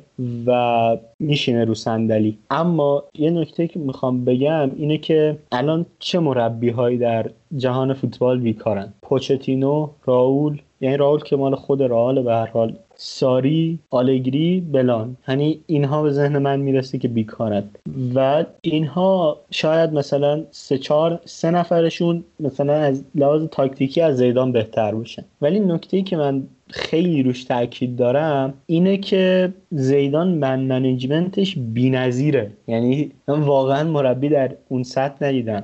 در تمام تیم هایی که ما طرفدارشیم حاشیه به وجود میاد. خود عابد می‌تونه صحبت کنه. در مورد ماجرایی که بین صلاح و مانع پیش اومد یا هر ماجرای حاشیه‌ای که در دوران یورگن کلوب پیش اومد. می‌خوام نمیگم رفت نشد. می‌خوام سرعت رفت شدن ماجرا رو بگم. توی بازی رال در چمپیونز لیگ بنزما به مندی میگه که آقا به وینیسیوس پاس نده. دیگه چه چیزی بالاتر از این در یک تیم ممکن اتفاق بیفته؟ هفته بعد مسئله فراموش شده. یعنی هفته بعد دو روز بعد که بازی بعدی مسئله فراموش شده. کارگردان بازی رئال اوسکا میره زوم می‌کنه. رو چهره دو طرف و تمام. الان شما این مشکل و خبرهایی در مورد این اتفاق میشنوید. به نظرم نه. چون بسته شده و خیلی خوب مدیریت شد. حتی در مورد این مسئله فکر کنم مجید بتون توضیح بده. اگر اشتباه نکنم یه روزنامه ایتالیایی گزارش کنه خبر چاپ کرده بود بعد از فینال رال یوونتوس بعد که در جریان فینال و در رخکن تیم بین دو نیمه یه اتفاقاتی بونوچی انگار رقم زده. به نظر شما مثلا در تیمی که زیدان هست این اتفاقات رخ میده به نظر من نه. اگر همه این اتفاقات رو در کنار هم قرار بدیم به نظرم این که زیدان در مجموع بهترین گزین است. اگر نتیجه نگرفت اوکی در پایان فصل میشه صحبت کرد. یه نکته ای رو هم بگم عابد اشاره کرد که خط هافک رئال دچار مشکله. زیدان فصل پیش که هازارد و این, این دست بازیکن ها رو میخریدن یک بازیکن که هممون در اینکه در منچستر یونایتد یک عملکرد فنی متوسط و غیر فنی بد داشته رو فکر کنم قبول داشته باشیم رو می‌خواست. پل پوگبا. بازیکنی که اگر شما از لحاظ ذهنی و روانی آمادش کنی اگر نظری ایجنتش تاثیر گذار باشه که در رئال مادرید اصولا کم اتفاق میفته و اصلا اتفاق نمیفته می‌تونه واسط بهترین بازی رو کنه و اینجا به دردت بخوره. ولی رال نخرید و نتونست بخره. این مشکل وجود داره. بچه ها نکاتشون رو بگن و من یه نکته آخرم رو هم در مورد رئال بگم. چون به نظرم به کافی صحبت کردیم. آره تا نکته خوبی گفتی و پوگبا همچنان در دسترس هست اتفاقا ارزونتر هم در دسترسه چون که دیگه قراردادش آخراش رو به اتمامه. و اینکه همین پروژه پوست اندازی که گفتی ببین تو برای تیمی مثل رئال نمی‌تونی بیای مقایسه بکنی که مثل بایرن بیاد پوست اندازی بکنه. ببین بایرن توی لیگی داره بازی می‌کنه که آنچنان چلنجی نداره. یعنی اینا 7 سال 8 سال 10 سال پشت سر هم قهرمان میشن. حالا اگه یک سالم نشدن نشدن. یعنی حتی توی پروژه پوست اندازیشون هم با کوچ بازم قهرمان شدن. یعنی هیچ مشکلی براشون پیش نیومد. ولی توی لالیگا و تیم مثل رئال که حریف داره و اصلا میشه گفت دشمن داره. تو یک لحظه اگه پاتو عقب بکشی سریع یه نفر دیگه میاد جاتو می‌گیره و میری تو بحران و داستان. واسه همین یک مقدار باید واقع گرایانه تر به قضیه نگاه کرد. و فقط هم خرید نیست. ببین سال 2003 4 رئال دریایی از بازیکن داشت. دیگه هر کیو که فکرشو بکنی رئال داشت. و میره به موناکوی میبازه که یه دونه مورینتس داره فقط. و حالا خیلی جالبه که من اونقدر حالا دوستای رئالی زیاد ندارم ولی چیزی که می‌بینم حالا چه نمی‌دونم توی توییتر یا جای دیگه می‌خونم یا حرفاشون رو تو جای مختلف میشنوم اینکه الان مثلا بهشون بگی که خب الان رئال کیو نیاز داری کیو بخره اولین گزینه ای که میگن امباپه است دومین گزینه ای که میگن هالنده.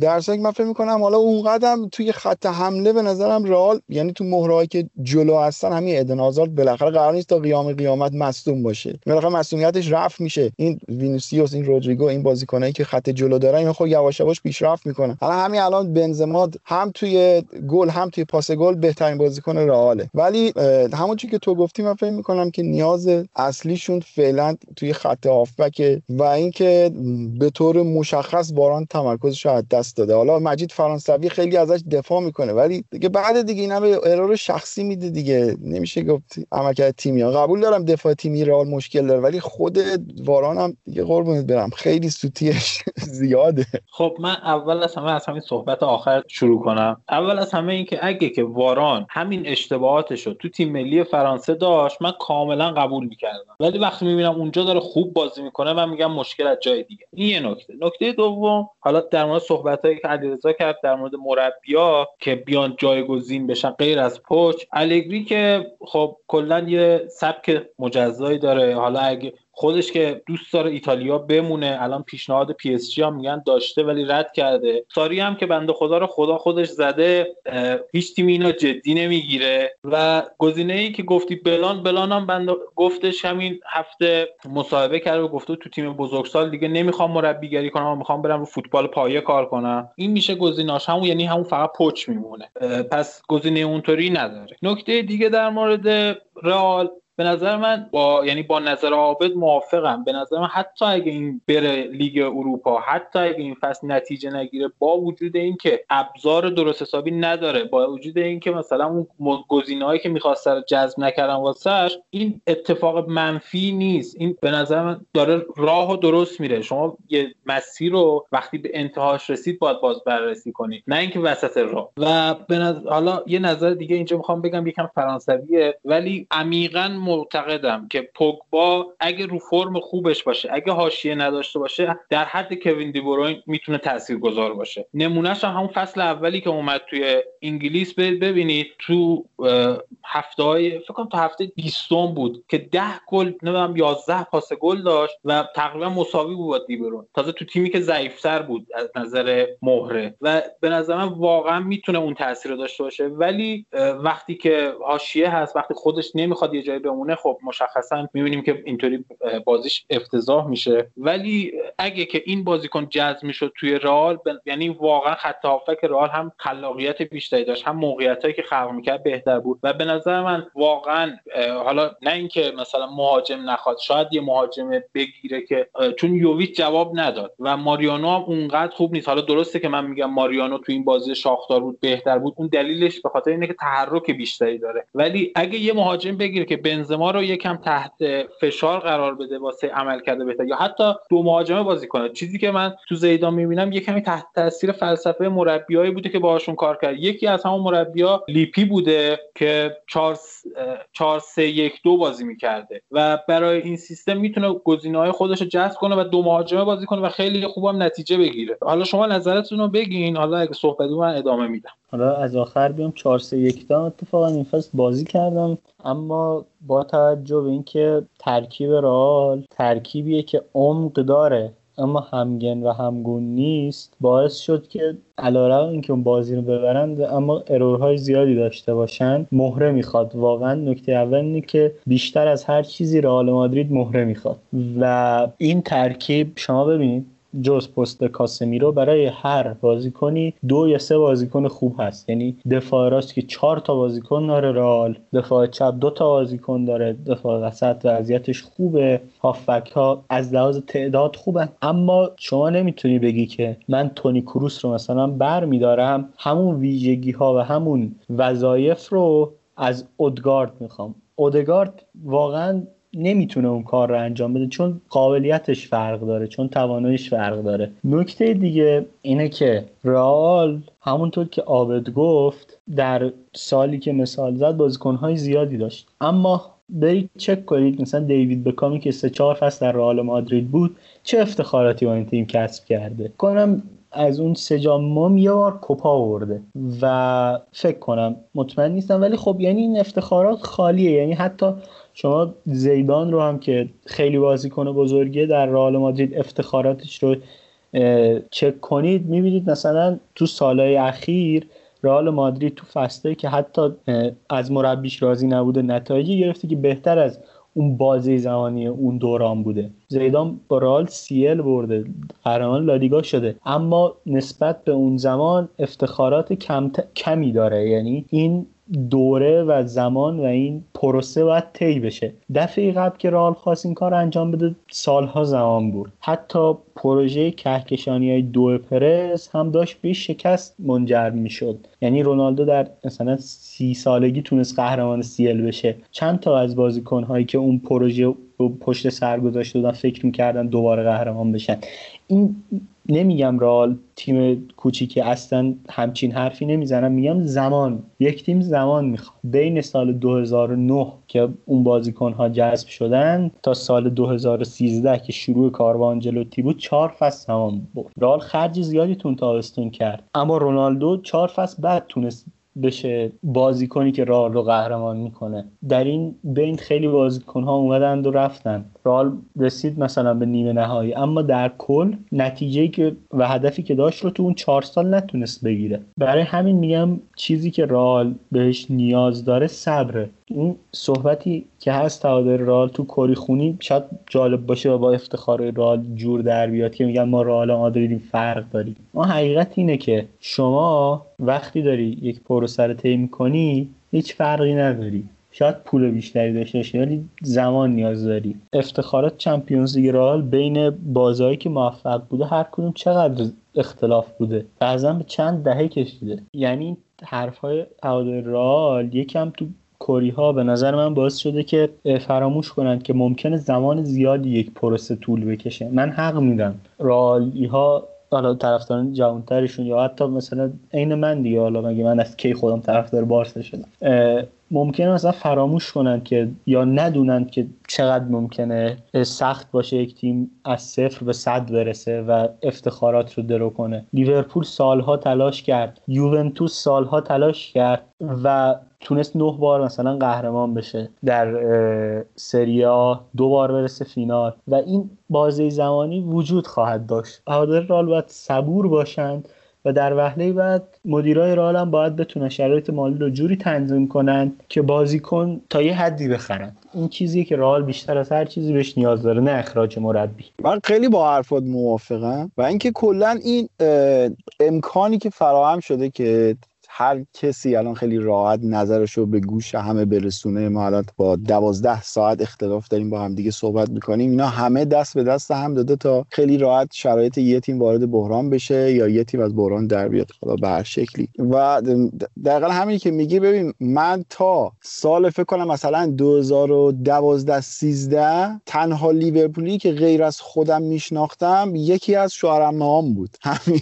و دیگه هیچ کس نمیشناختم. اونم توی تلویزیون فقط میشنیدم که آره مثلا عادل فردوسی پور هم لیورپولیه. یعنی همین دیگه هیچ کس نبود. تا یواش یواش که فضا باز شد فیسبوک اومد رفتیم گشتیم سرچ کردیم ظاهرا آدمای زنده دیگه هم هستن که طرفدار این تیمن. ولی تو الان می‌بینی که مثلا احتمال داره با بردن یک جام توسط یک تیم حتی خرید یک بازیکن حتی یهو یک سیل هواداری وارد میشن و نظراتشون خیلی راحت به گوش همه می‌رسه. یعنی یکی از آفتایی که تیمایی که حالا بالاخره همیشه نمیشه که جام ببری. تو مثال خوبی زده. می دههایی که رئال قهرمانیاش بینشون زمان افتاده. مثلا بعد از سال 2001 که با اون گل معروف زیدان لورکوزن بردن و قهرمان شدن بعدش دوباره چند سال طول کشید تا تونست که قهرمان بشه. فکر کنم بعدش یه سه هیچ هم فکر کنم فینال والنسیا رو زده بودن. درست اگه اشتباه نکنم. ولی بعدش دوباره یک وقفه خیلی طولانی افتاد تا رئال بتونه دوباره قهرمان بشه. حالا این دوتا احتمالاً جابجا یکی 2001 2003 اینجوریه تقریبا و من یه مقدار حافظم کاملا یاری نمی‌کنه. ولی می‌دونم که لیورکوزن و والنسیا رو تو دو تا فینال بردن و بعدش اندازه یک دهه فکر کنم قهرمان نشدن تا دوباره رسید به دوره‌ای که کارلو آنچلوتی رئال قهرمان کرد. این پروسه حالا من یه بار دیگه گفتم آقا پروسه بازسازی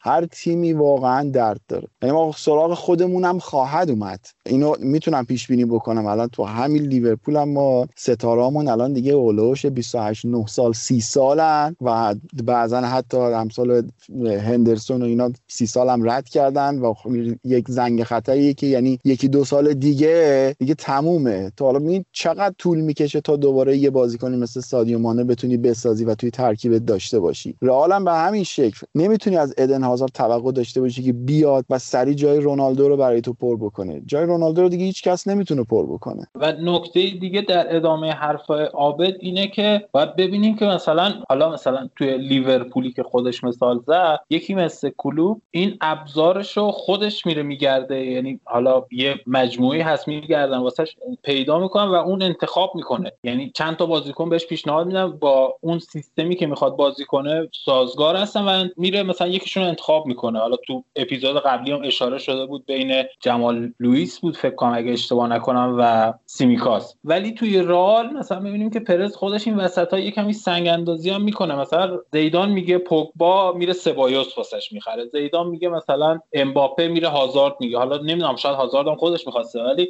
این خبرهایی که میاد می‌بینی که مثلا زیدان علاقه داره به امباپه ولی می‌بینی یه گزینه دیگه جذب میشه. و به نظر من این خودش یه سنگ اندازیه یعنی می‌خواد بره ولی یه, یه مدیری اونجا هست که خودش یکم دخالتش بیشتره. یعنی شاید محدود کردن خود پرز کمک بیشتری کنه به راه. حالا علیرضا صحبت تو بکن. در مورد پرز و زیدان نکته خوب گفتی که حالا پرز مدیری که بارها رال قهرمان چمپیونز لیگ شده خیلی تند نمیشه نقدش کرد. اما مسئله اصلی اینه که رئال الان داره چند تا پروژه رو با هم جلو می‌بره هم تیمش رو بازسازی می‌کنه هم استادیومش رو بازسازی می‌کنه و اینا. هر کدوم هزینه های سنگینی داره و روی هم قطعا اثر می‌ذاره و قسمتیش به این برمیگرده. اما مسئله مهمتر اینه که هواداری رئال فکر می‌کنن زین الدین زیدان مسئولیت کامل در نقل و انتقالات باشگاه داره که این صد درصد صد درصد غلط. اول یه فلشبک می‌زنم به زمانی که زیدان جدا شد زیدان می‌خواست رونالدو بمونه بیل بره. چی شد؟ برعکس. و زیدان در نهایت جدا شد. وقتی برگشت گفت بیل بره.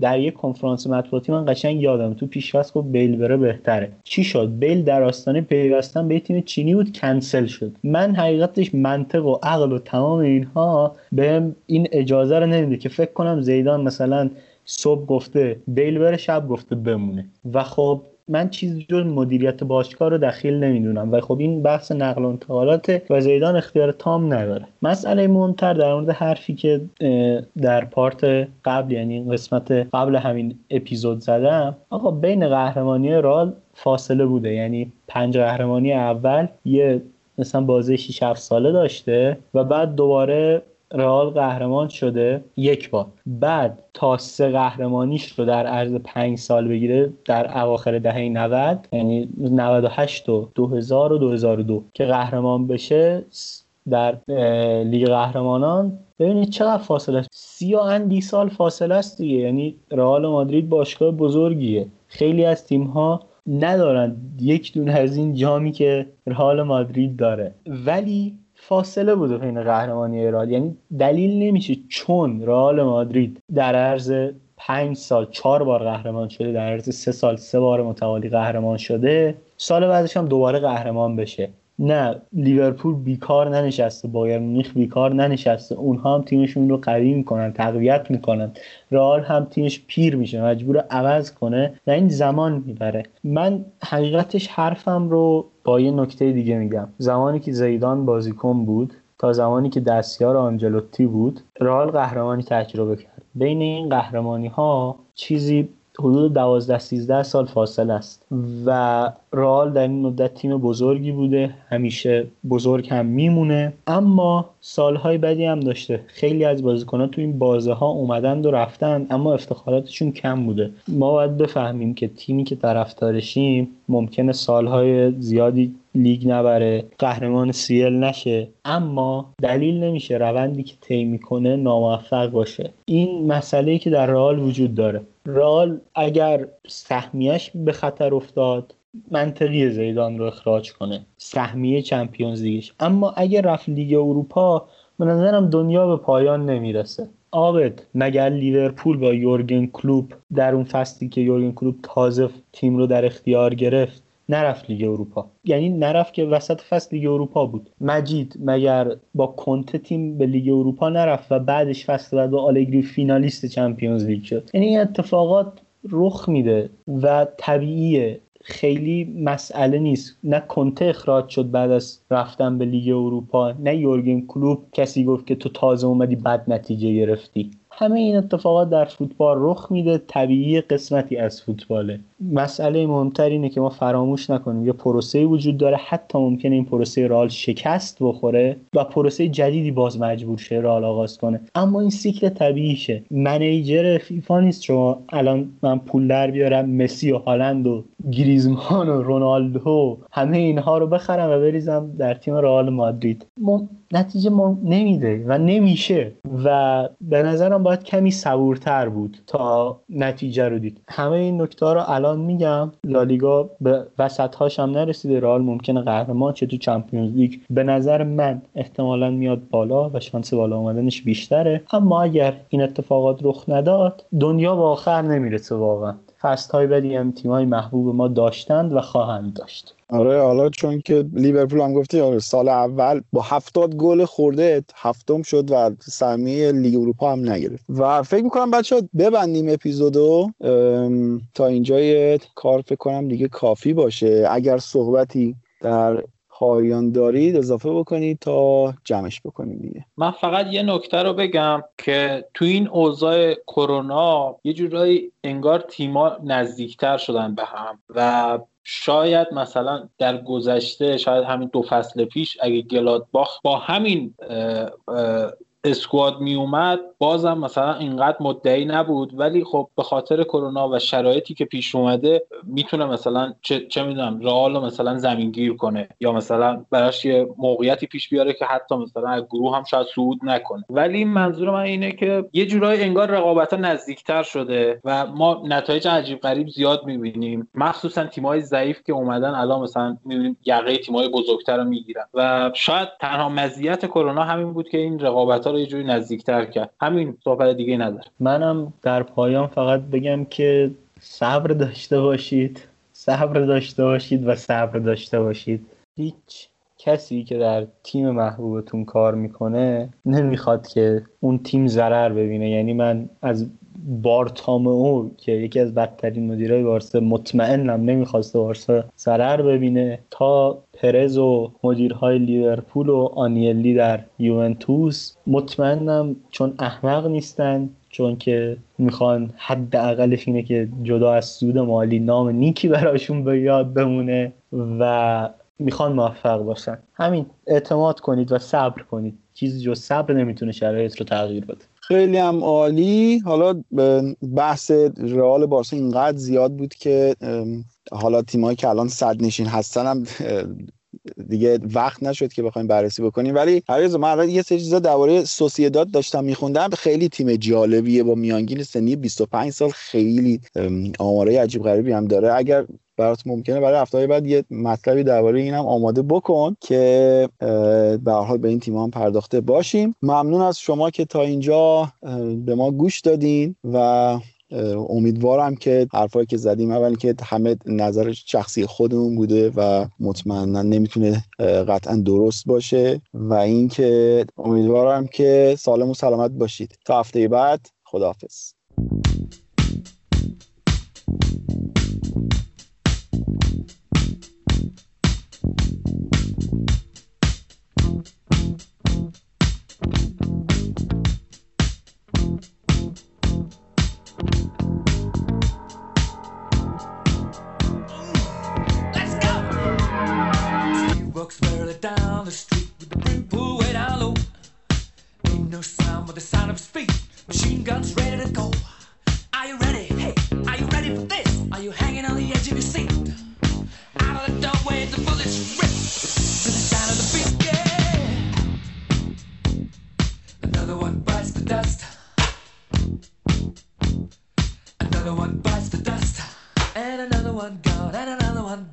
Another one bites the dust. Hey, hey, gonna get you too. Another one bites the dust.